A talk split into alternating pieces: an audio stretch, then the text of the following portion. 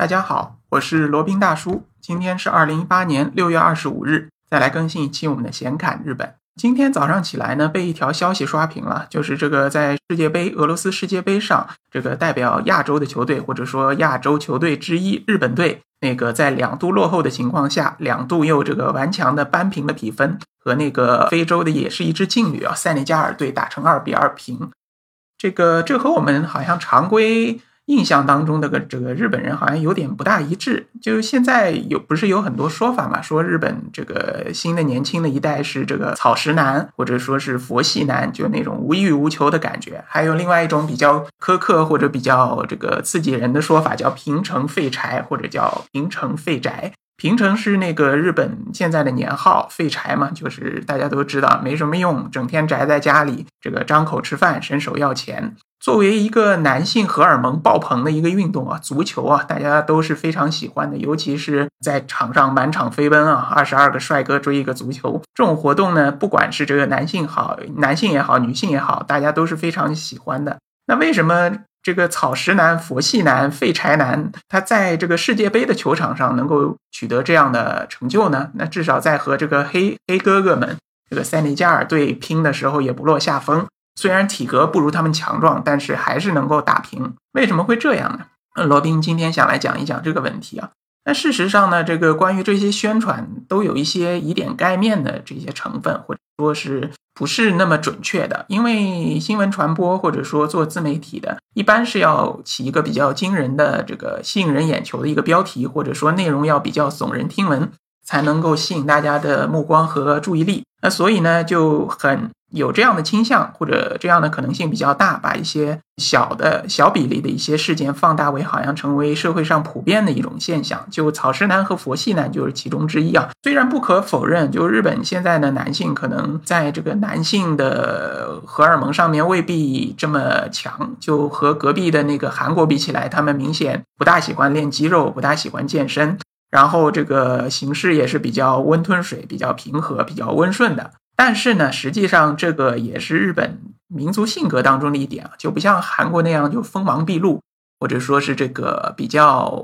以刚克刚这种感觉。他们的性格呢，可能大家也听说过，叫冰与火，或者说叫菊与刀。一方面呢是比较平和温和。听话的。另一方面呢，其实他们的血液当中啊，还是有一些热血的成分的，就喜欢在两个极端当中这个左右摇摆。他们和我们中国人的这个中庸之道并不太感冒，他们还是比较喜欢这种极端的。就是平时呢，就是那种就以以前的这个日本古代的来讲，就平时比较平和温顺。比较这个听话的，然后他们的主要食物呢，也是吃这个谷物，吃那个蔬菜，吃一点鱼类，不像是欧美国家，他们是吃这个肉类的 肉食动物，所以说平常看起来也比较听话。但是呢，真的打起仗来或者怎么样，一旦武装起来，就显得非常的拼命，这个把命不当命，就是在战场上战死，对他们来说好像就是最光荣的，这也是他们这个极端性性格的一个外在的表现吧。所以呢，就是说现在因为比较和平嘛，世界比较和平，至少对于日本来说，没有什么战争的威胁或者战争的这个机会，所以说他们大部分表现出的还是比较平和的性格。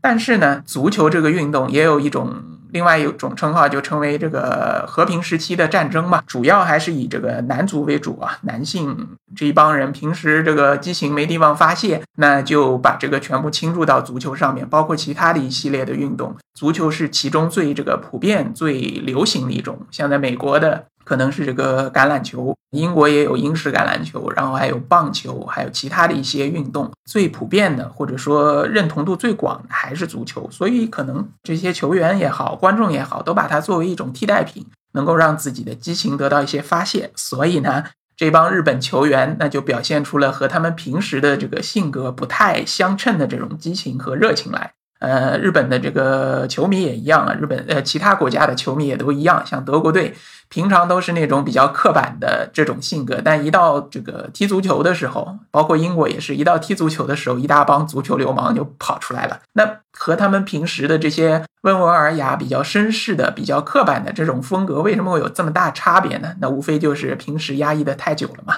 对日本来说，它本身就是属于这种比较极端的性格，那平时又是这种循规蹈矩的情况比较多，那当然要在四年一度的世界杯当中好好的放飞一把了。在这种情况下呢，那个这么热血，也就顺理成章了。从这一点，罗宾还想再发发散一下，就是说，我们老是说日本就是有这个失去的二十年，就什么意思？就是在那个广场协议以后，日本的汇率上升，然后房价崩盘，其实不能叫崩盘，只能说叫阴跌啊。然后日本的经济看上去也没有它最高峰的时期那么好了，那么这个肆无忌惮或者那么光彩夺目了。所以说，我们说这个日本的经济就步入了衰退，然后日本这个国家也步入了衰退，日本的国民呢也都是这个退化成为草食男、佛系男、废柴男。那实际并不能这么讲，在罗宾看来啊，就就罗罗宾对日本这个国家的了解，他其实经济并没有很差。日本国内的这个各种各样的民生，或者说各种各样的经济商业的发展，也都是在稳步的进行。尤其是他在世界各地的投资，包括入股一些矿山、矿场，包括煤矿、铁矿、铜矿，还有这个入股其他世界各地的一些产业。他在东南亚国家的这个布局是非常强的。东南亚非常多的国家的这些重工业、轻工业都有日本这个财团的影子，或者日本财团的入股。那东南亚国家罗宾知道的一些钢铁的一些标准都是采用日标的，就可见日本在当地的这个深入的程度有多深。然后日本的这些这个汽车也好，这个电子产品也好，在东南亚当地也是非常的流行的。甚至于在那个中东啊、非洲这些战乱国家，那些这个反政府武装或者这些这个民兵组织啊，都喜欢用这种丰田的皮卡或者丰田的越野车。为什么呢？好用啊！那说明这个日本这个国家在世界上的影响力还是非常大的。而且呢，日本这个国家也是有一点比较独特，它的 GNP 和 GDP 的差额是非常大的。那 GDP 是叫国内生产总值，那 GNP 呢叫国民生产总值，那就是包括了海外的一些。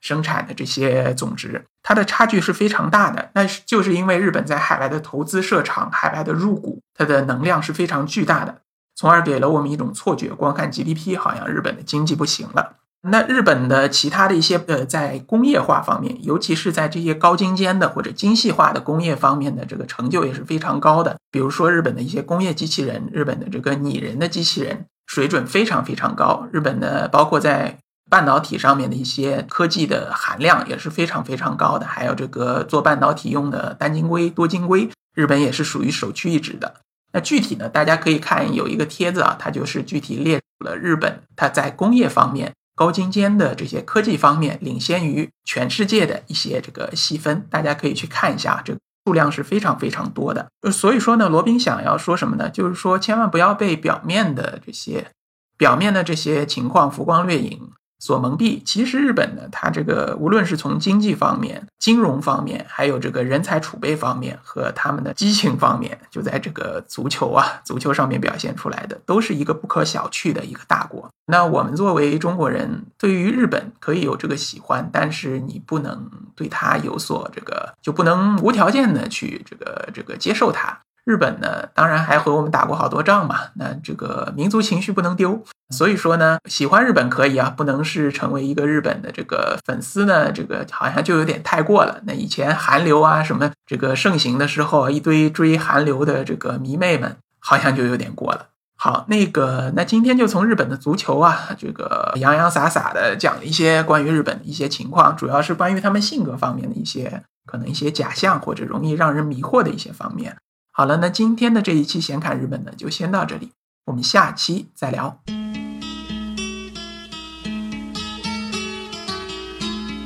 接下来是罗宾大叔的广告时间，罗宾大叔可以提供如下的收费服务：日本经营管理移民的咨询办理服务，包括经营管理移民 DIY、经营管理企业托管安心服务、购入旅馆经营托管安心服务、希腊购房移民服务。也叫希腊黄金签证项目，二十五万欧元希腊买房送一家三代绿卡，